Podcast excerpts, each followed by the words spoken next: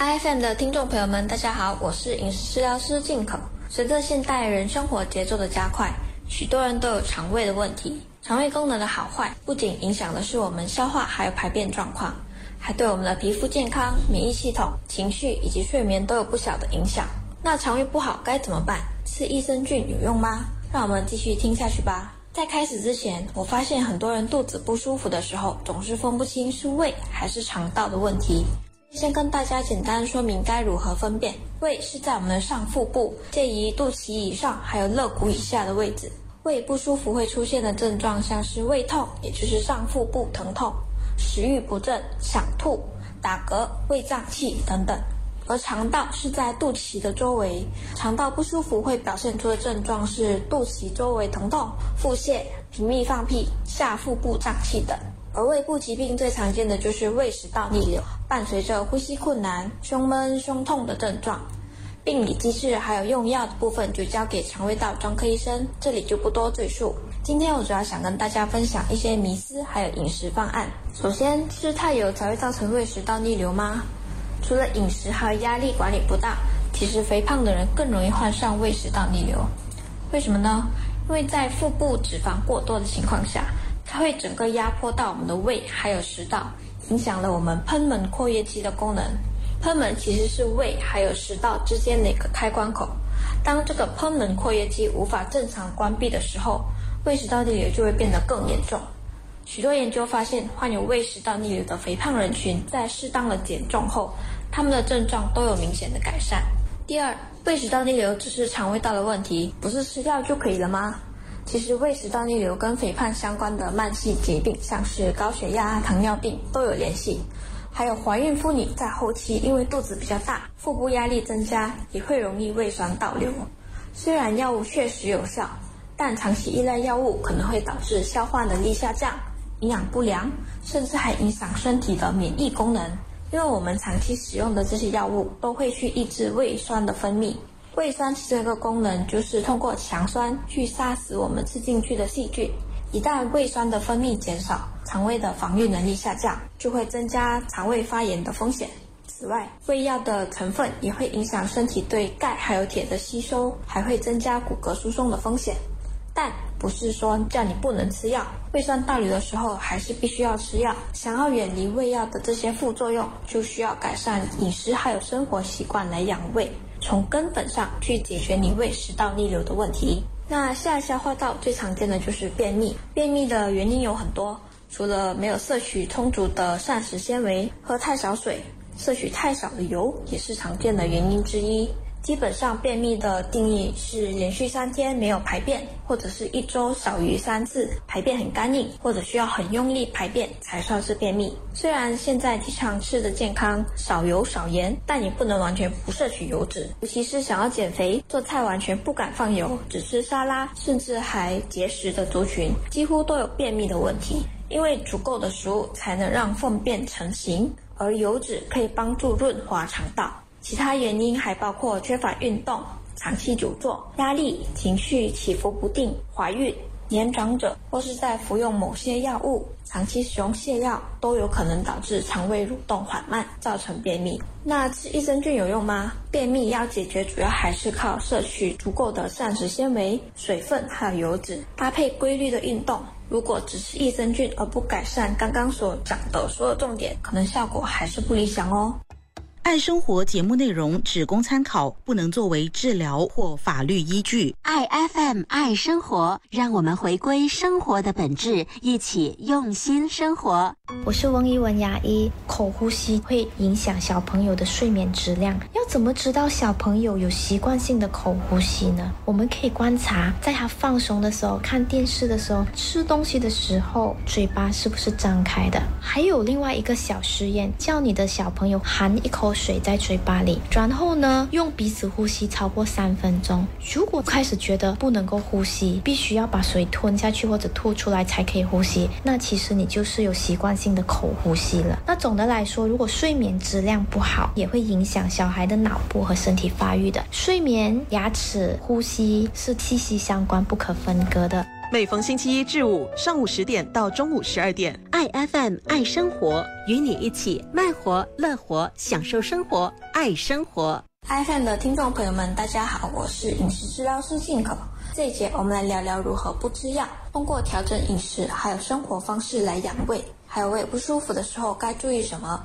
第一，控制体重，利用饮食调整还有运动来减脂，降低脂肪，挤压胃还有食道的机会。第二，饭水分离，让食物充分消化。许多人喜欢在用餐的时候搭配汤、喝水或饮料，甚至常常吃白粥取代米饭，因为觉得它们比较容易消化。可是这样会导致食物没有被充分咀嚼，还会不自觉地吞下过多的空气，导致负压升高，推动食物跟着汤水一起往上冲，更容易引起胃酸倒流。而且白粥等汤水类的食物含水量高，胃液容易被稀释。而你的胃只好分泌更多的胃酸，从而增加胃酸倒流的机会。建议容易消化不良的人在用餐时，将水还有饮料安排在饭前或者是饭后一个小时再喝，尽量吃干一点的食物。如果用餐时候搭配汤，还是尽量浅尝就好。第三，改变吃饭还有生活习惯，吃饭的速度一定要放慢，细嚼慢咽，每一口至少要二十下。三餐定时定量，吃到大概七八分饱就好，让肠胃道作用时间固定，不要经常出现太饿或是太饱的情形，造成肠胃道压力。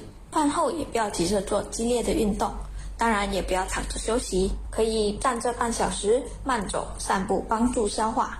睡前的三个小时就尽量不要进食，睡觉时候将你的枕头垫高，往左侧睡。因为这个姿势可以让胃的位置比食道低一点，降低胃酸倒流的机会。还有长期情绪紧张、精神紧绷，也会让肠胃紧缩，造成胃食道逆流。所以要适度的让自己放松，用轻松的心情用餐，才能真正改善这些症状。以上几招听起来很简单，对吧？但出乎意料的，很多人都做不到。那当胃不舒服的时候，饮食上要注意少喝咖啡、浓茶、奶茶、可乐这些容易刺激胃酸分泌的咖啡饮料，尤其是在空腹的时候，对胃的刺激更大。还有少碰难消化、高油高盐的食物，像是粽子、糯米鸡、麻薯这些糯米类的食物。当然还有炸物、甜点还有点心，因为油脂在胃停留的时间比较长，所以胃需要分泌更多的胃酸去帮助消化。这样会加重胃的负担。空腹时候也要避免吃一些比较酸的食物，像是柑橘类水果、番茄、凤梨、奇异果、醋等等。最后要少碰香烟还有酒精，因为它们容易伤害我们的胃食道黏膜，降低贲门括约肌的压力，影响闭合，容易造成胃食道逆流。有没有人发现经常喝完酒后都会觉得喉咙有点酸酸的？那你可能就是高危险族群哦。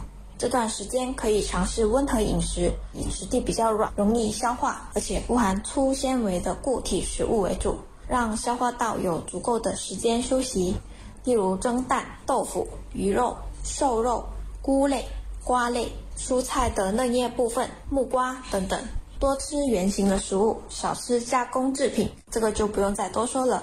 蒸、煮、卤的烹调方式一定比油煎、油炸。火烤对你的胃还要好一点。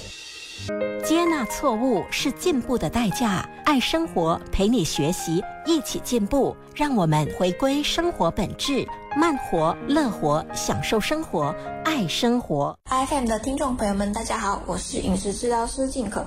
这一节我们来聊聊大肠肌躁症。相信大家都有突然肚子绞痛的情况出现，大多是因为吃了不干净的食物、细菌或者是病毒感染造成的肠胃道发炎。但有些情况并不是感染或者是发炎造成的，而是肠胃道功能性的疾病。大肠肌躁症是非常常见的功能性肠道问题之一。它的临床表现有：第一，慢性腹痛，而且是间接性的。时好时坏，在排便后症状会减轻，还经常伴随着腹胀、打嗝、放屁等症状。第二，排便习惯的改变，症状有腹泻或者是便秘，也有可能是腹泻还有便秘交替，通常发生在起床后几个小时或者是在饭后。肠燥症，也就是大肠肌躁症，通常发生在青少年时期工作学习压力大的族群身上。并且女性比男性常见。那为什么会有肠燥症呢？关于肠燥症这个理论有很多，但目前的研究还无法有确切的定论。而普遍被接受的说法有肠道痛觉神经过度敏感、肠道蠕动异常、肠道菌失衡、细菌或者是病毒感染，还有一个就是焦虑压力。